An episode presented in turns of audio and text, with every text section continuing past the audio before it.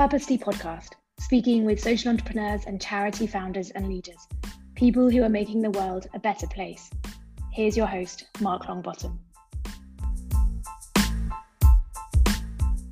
And uh, you, you're, uh, where paths have crossed um, many years ago, so probably known a bit about each other for over a decade. Um, deep dive into the fact your founder story and how Level Water started, how things are now, um, and then a little bit about what the future holds as well would be would be fantastic. Um, in in the making of this podcast, actually, I was in touch with you, and you said to me that you were about to go through or, or currently having back surgery. Is that right? yeah, that's right. I had a um, I had a discectomy six weeks ago.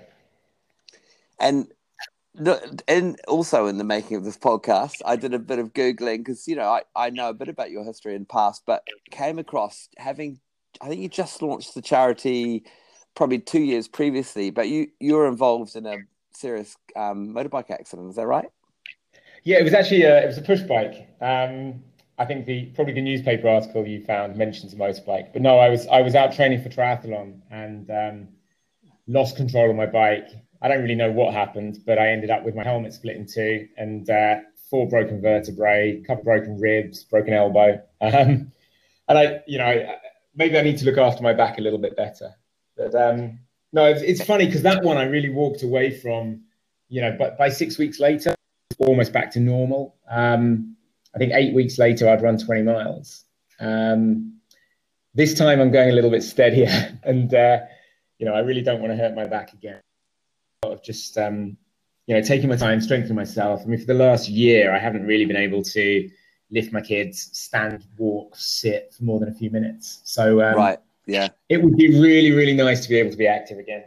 Yeah, and that's constant, is that you're living with that pretty much all of the time? I was. I mean, I think the surgery has worked, but the path mm. back is just going to be a very cautious one. Yeah. Oh, fantastic! That's good. Good to hear. Um, so struck me that actually, and so you'd started um, Level Water in, in 2012. So the accident was sort of not quite two years later, was it? After having formed the this disability disability charity. Yeah, that's right. Yeah, and I guess it's um, you know, it's it's not comparable, but it was quite interesting going through that experience myself of not being able to you know, kind of do the things that I could normally do quite easily. And, you know, um, period has been quite physically limited in, in what I could do or how I could do things or what help I needed. Um, so it's quite eye opening and it kind of um, doubled down my commitment to the charity and to helping disabled children have great access to sport because yeah. I really, really missed it. Mm. And it kind of struck me actually when I was reading that article, even though it was wrong and they had you on a motorbike, not a bike, um, was that you couldn't exercise for a year after the accident, and you I think you you state in there that that really emphasised how important it was to you as a human being that um, you know that experience of sport. Um, and and really that's what Level Water is about, isn't it? So it's it's children who often wouldn't have access to be left behind because of a disability, because of a physical impairment, and you, you've created this charity which um, has grown and grown and grown, and it's giving those children access. Would be good just to give me a sort of you know how many children that is, and just a bit of context of how you operate would be great. Sure. Yeah. Let, let me do both. Um, so I guess the first thing is is that you know the, the point you make about fairness, which is just that disabled children in the UK are about one third as likely to be active outside of school as, as children who don't have disabilities. Um, and, you know, I guess that is why we do what we do, because both my chairman and I grew up playing sport, and we feel that playing sport has had a fairly central um, influence on who we've become as adults. And just to realize that there's this whole cohort of children who are being left behind was shocking. Um, and what we realized fairly quickly is that swimming is a fabulous sport for all children, um, but particularly for disabled children. Um, and that the problem with swimming is group swimming lessons. You know, that often our children either won't be invited into group lessons um, or they won't keep up in group lessons and they need a little bit more attention or support to learn the basics. But actually, once they can swim, we can then help them integrate into groups with other children, whether they have disabilities or not. And our kids can continue to learn like everybody else and, and have access to, to swimming and to sport for the rest of their lives. And we started, as you said, in 2012 at one swimming pool in London um, as a test, as a pilot, where we basically we, we work in partnership with the pool. Um, and so we approached the pool and said, look, you really should be providing lessons for these kids. We'll help you do it. We'll provide some funding. We'll ask you to provide a discount on the lesson cost. We'll train your teachers, find the kids, um, oversee the program, and help transition them off and into groups. And since then, we've changed almost nothing about our delivery model. So, you know, something that was very important to us from the start is that the the child is a member of the swimming pool and they receive their lesson from the pool and from the normal teachers at the pool our job to facilitate that happening. So we're there to bring a few things together, the teacher training, the price reductions, to find the kids, to make sure it's working. But actually the pool is delivering the lesson. The, the family are customers of the pool. And the other thing that lets us do is to scale pretty quickly because mm. you know, we don't have to hire teachers, hire pool time, have managers overseeing it, deal with staff problems, none of that. That's all done in partnership with the swimming pools. And so over the last eight years, we've scaled from that one pilot there to we now work at 90 pools across the UK with about 300 teachers. We provide 500 children every week a one-to-one lesson. So that's about 20,000 lessons a year. Um, so I guess that's a that's a brief overview of kind of the operational model and the scale we're at. Yeah, fantastic. And so when you guys started this charity, it was it, it, you talk about in some of your materials that it was you know a reaction or it was part of the legacy of the 12, 2012 Olympics in London, which I remember as hugely successful. I was in London at the time. I remember the Paralympics being massive, um, and and was that really the where was the sort of moment for you? Where was the impetus? You know, where the initial funding coming from? What was that kind of light bulb? Sure. Yeah. I mean, I guess the the first part of that conversation was actually my chairman and myself literally sitting in a pub talking about how much we love sport. He was a very good tennis player. I grew up swimming. And, you know, just, just that conversation, we, we were both sitting there saying we really want to do something in our lives that helps more children play sport. Um, because it's been such a central part of our lives and, and, you know, as I said before, who we are as adults. And, know, the thought wasn't much deeper at the time. I think now I could talk for an hour just on the difference that sport makes to children growing up. Um, but I guess we felt something at the time about the power and the value of sport. And the intersection with the Paralympics and, and the 2012 Olympic Games was, was just fortuitous. It was very, very lucky. Um, because I think that really marked a moment, certainly in the UK and, and to some extent internationally, where the public understanding of disability sport shifted. And you know, for the first time ever at an Olympic Games, all the tickets sold out to the Paralympics. You know, people were, were clamoring for tickets to, to all the Paralympic events. Um, and I think people, you know, on, on a sort of larger public scale, started to understand just the quality of the, the Paralympic athletes, um, the importance of sport, and, you know, that, that people with disabilities can participate in sport and you know do amazing things in sport in, in exactly the same way that people without disabilities can. Yeah I, absolutely. I mean i remember at the time really strongly that you know channel 4 put all their creative might behind some very cool um, adverts which really i think really empowered disabled athletes and took it to a you know just just that um, those ads alone but also the kind of fame started to knock on the door of a lot of um, disabled athletes, which was absolutely superb. And it kind of just helped to take it to the next level, I believe. Yeah, I mean, if you haven't seen it, I would recommend that everybody just goes and searches the internet for Channel 4 Paralympic adverts. Um, I think the series was called We're the Superhumans. Yeah. And I mean, you've, you've given me about it because it really does just shift your perspective immediately on how physical and how athletic um, that cohort of, of, of, Paralympic athletes are.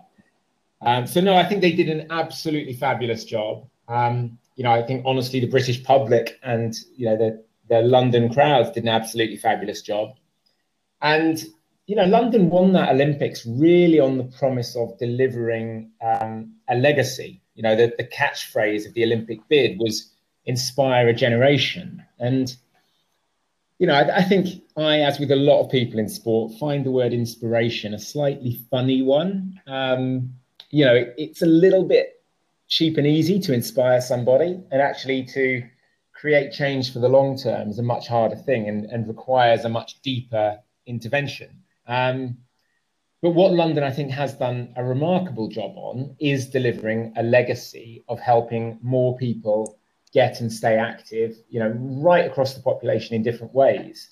And whilst our charity um, wasn't created as a result of the Olympic Games, it's absolutely been powered by the Olympic Games and the impact the Olympics had on and the Paralympics on you know the British public perception of, of sport as a whole and sport for disabled people.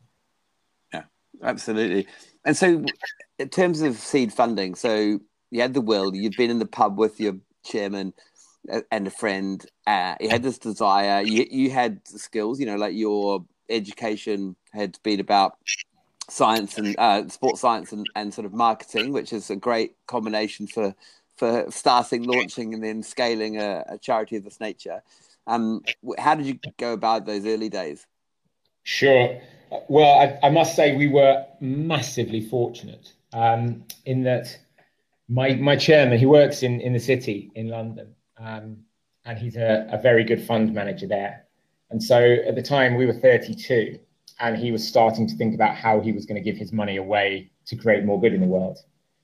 Um, and so the you know the massive advantage that we've had um, against you know every other parent of a child who is sat in my position thinking, I really want fair and good swimming lessons for my child, was that I could work on this full time from the start. And my chairman has been a major donor to this charity for eight years. Um, and we've now also started a second charity together um, in tennis, which he delivers with a, a Davis Cup player.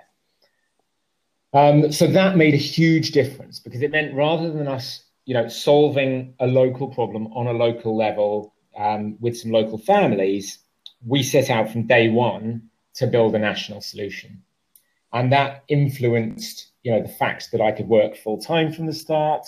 It influenced our delivery model. It influenced the type of funding we looked for. So, um, you know, effectively, he he has meant that I've been able to work full time at this for eight years. Um, and in those early days, any funding we won didn't need to cover me or my time or my salary, but could go directly into the programs, which again has made a, a huge, huge difference. And then I think there were, there were kind of two steps in our evolution. Um, you know, the next thing we started doing was a combination of applying for local grants. So the first money we actually got in, other than, than Stuart's donation, was from the council in Wandsworth and from Swim England. And the two of those together funded our first pilot um, project in Putney in London. And so, you know, the council put in a few thousand pounds, Swim England, uh, the national governing body for swimming here, put in a few thousand pounds as well. And those two together meant that we could go out and find a dozen kids, train some teachers in Putney, and start paying for their lessons. And as soon as we could see that was working, uh, I had a conversation with my trustees as to, you know, basically where next? Like this model looks very repeatable. We'll go and find some local money. We'll go and find some national money. And you know, I was I was set very early on to the belief that our income, where possible, should come from basically from event challenge fundraising. So, you know, it's, it's a funny world because when we write a grant application, we're effectively competing against every other charity like us. And we're making the argument that you should fund swimming, don't fund football. Um, and it's a zero sum game. You know, there's a fixed amount of money available in the grant world. And so if we win it, someone else loses it. Whereas, you know, if I say, um, and actually the first thing we did was this we said, come down to a lake and race, race Mark Foster, world record holder, Olympic swimmer, um, over a, a one mile swim. Now, Mark's a 50 meter swimmer. So a mile for him is like an untold amount of distance, and he's he's actually not remarkably talented over that distance. So the offer is you can come and race this world record holder and probably beat him. And so we had like 20 people come down and do that the first year, and they raised a few thousand pounds. but the second big step in our, our evolution then was a partnership with the Outdoor Swimming Society. And they run, I mean, kind of the London Marathon of open water swimming. You know, the London Marathon here is like the biggest mass participation event in the UK. Like everybody wants to do it. Um, I think the ballot's oversubscribed 10 or 20 times. You can't get a ticket for love nor money. The, the Dart 10K run by the Outdoor Swimming Society is the same thing for swimming. You know, 10 equivalent of the marathon. Uh, the Dart River is absolutely stunning. It's a, a point-to-point swim down the river, so they have to bus you back up to the start. It's quite a complicated event to deliver. But we got 100 tickets to this event and you know I think paid 100 pounds for them and everyone who swam it raised 400. Now that's quite an easy model. Um, in terms of your for a small charity, you got some amazing ambassadors, uh, some some big names. You talked about Mark Foster, uh, and there's also Rebecca Adlington, um, but but there's a few others as well. Yeah, that's right. So, I mean, Mark and Becky are, are very well known across the UK. Um, you know, they present all the swimming when when the Olympics or other major games are on, and, and they they're great fun to watch. And obviously, you know, both fabulous athletes in their own right. Um, but we also have uh, Sascha and Nyree Kindred as ambassadors, who are the golden couple of British Paralympic swimming, and and I would guess probably have about 15 Paralympic medals between them. Um, and obviously, they're massively supportive of our cause and the work that we do. And so, you know, since 2012, um, I mean, I, I, used to swim with them 20 years ago uh, in Bath. And since we started in 2012, they've been very happy and supportive of us in, in every way that they can. And that is a good segue for me to go back to you know you're at, you're at university you're doing sports marketing in Bath which is a fantastic sports university you've you've you've got um, you end up I think you end up at St Andrews is that right doing a marketing masters yes that's right yeah. and did you did you envisage founding growing being being a charity guy or did, did you envisage a kind of um, you know, heavily profitable lifestyle where uh, you'd end up, you know, starting a business? What was the dream for you? Well, what an excellent question, Mark. I'm still not quite sure. Um, no, I guess, I mean, I studied sports science at university um, because I was interested in sport, and the thought didn't go any further than that. Um, my degree was split into three parts. It was sports psychology, sports physiology, and sports biomechanics. And I always loved the biomechanics. You know, I, I honestly thought I was going to end up doing um, video analysis of people's swimming strokes. I think I'd still quite enjoy doing that. Um, but I, I, went on, I started working in the city in London, and it wasn't for me. Uh, so I went back and did this master's in marketing, which really suited me very well, and, and spent a lot of my career somewhere in between the two um, as a, a, growth advisor to big companies. So helping them with strategy, marketing, um, developing new products and propositions for customers. And I think actually, you know, more than my education, it's that experience which has helped the charity because having, you know, worked on probably 20 or 30 different um, growth questions and problems for, you know, companies, charities, government departments, then, you know, I, I guess I've been able to bring some of that experience to the charity and think about how we you know what, what our growth challenges are and how we can set ourselves up for success in the long run. Do you feel like a full purpose career, which is which is what you've ended up as, has meant that you've had to miss out on other things in life? No, I don't. No, I don't at all. Um, I mean, I think I've always, I've always really enjoyed the work that I've done, and when I haven't, I've cut very quickly. So my first ever job was in investment banking, and I think it was just it was clear to me and them almost immediately that it wasn't going to last very long. So I was there for six months. Um, but you know, since then I've absolutely loved everything that I've done, and you know now the work is fascinating. I think it you know it just ticks a huge box that there's no question that what we're doing matters in the world and, and is making a difference to people. Um, and you know, I, I, also have kind of the the upside of doing something that's quite entrepreneurial and that, you know, requires a bit of get up and go, and we feel like we're building something from scratch every day. Um, and then the, the other massive benefit of, of working the way we do is my team. That you know, I now have a small team around me of um, you know, both on the fundraising side and the delivery side.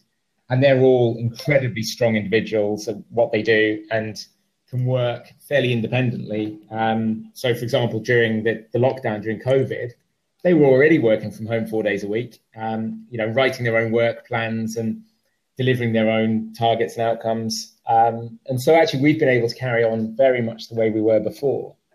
So, no, I think I mean the answer to the purpose question is that it it ticks a huge box to be doing something that you know makes a difference.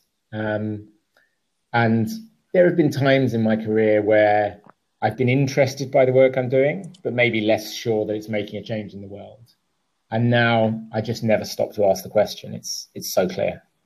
Mm. And do you, those, you know, if someone asked you the question is what's the difference between commerce or, and business and not for profit slash charity, what would be your answers to them? Well, the first thing I would say is that I think it's probably easier. So, um, you know, because we make a lot of our money through this fundraising model where, you know, I can buy a ticket for £100 to the most in demand swim event in the world, sell it for 50 and make a £50 loss on the sale of it and then they'll fundraise four hundred pounds on on the back end. Now, if you can show me a business model where we can do that, I think we'll all be retired next year. So, you know, I think there's there's something hugely um, rewarding about just the level of support you get in the charity world. That as soon as you know I tell anybody what I do, the first response is, "Well, how can we help?" You know, that's fabulous. What an amazing thing to do. How can I help you? And so, you know, I, I think it's it's just really rewarding that people are constantly coming to us just saying, We love what you do, we totally support it, we share your ambitions. Um,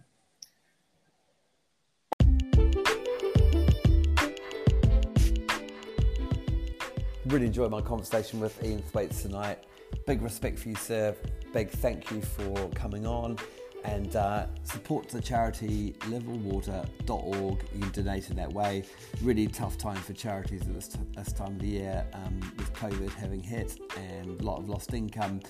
We need to ensure that uh, these organisations survive and then thrive when they come out of this and are there for all those children who are unable to access or keep up with normal mainstream swimming, and, and uh, Level Water do their very best to give access to you know children with disabilities and uh, life-limiting conditions.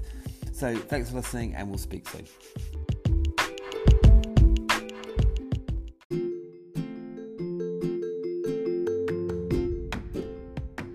Thanks for listening to Purposely Podcast. I hope you like what you're hearing. Please subscribe and leave a review.